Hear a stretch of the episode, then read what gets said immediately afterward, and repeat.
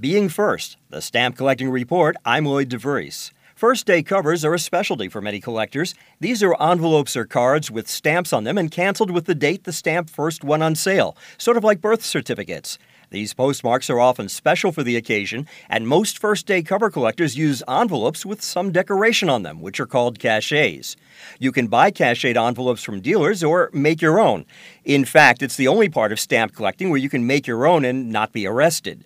Most are on standard number 6 and 3 quarters envelopes. After affixing the new stamps, you send them in a larger envelope to the first day city within 60 days of the release, the first day of the stamps. They're canceled and mailed back to you. There's no charge for this service.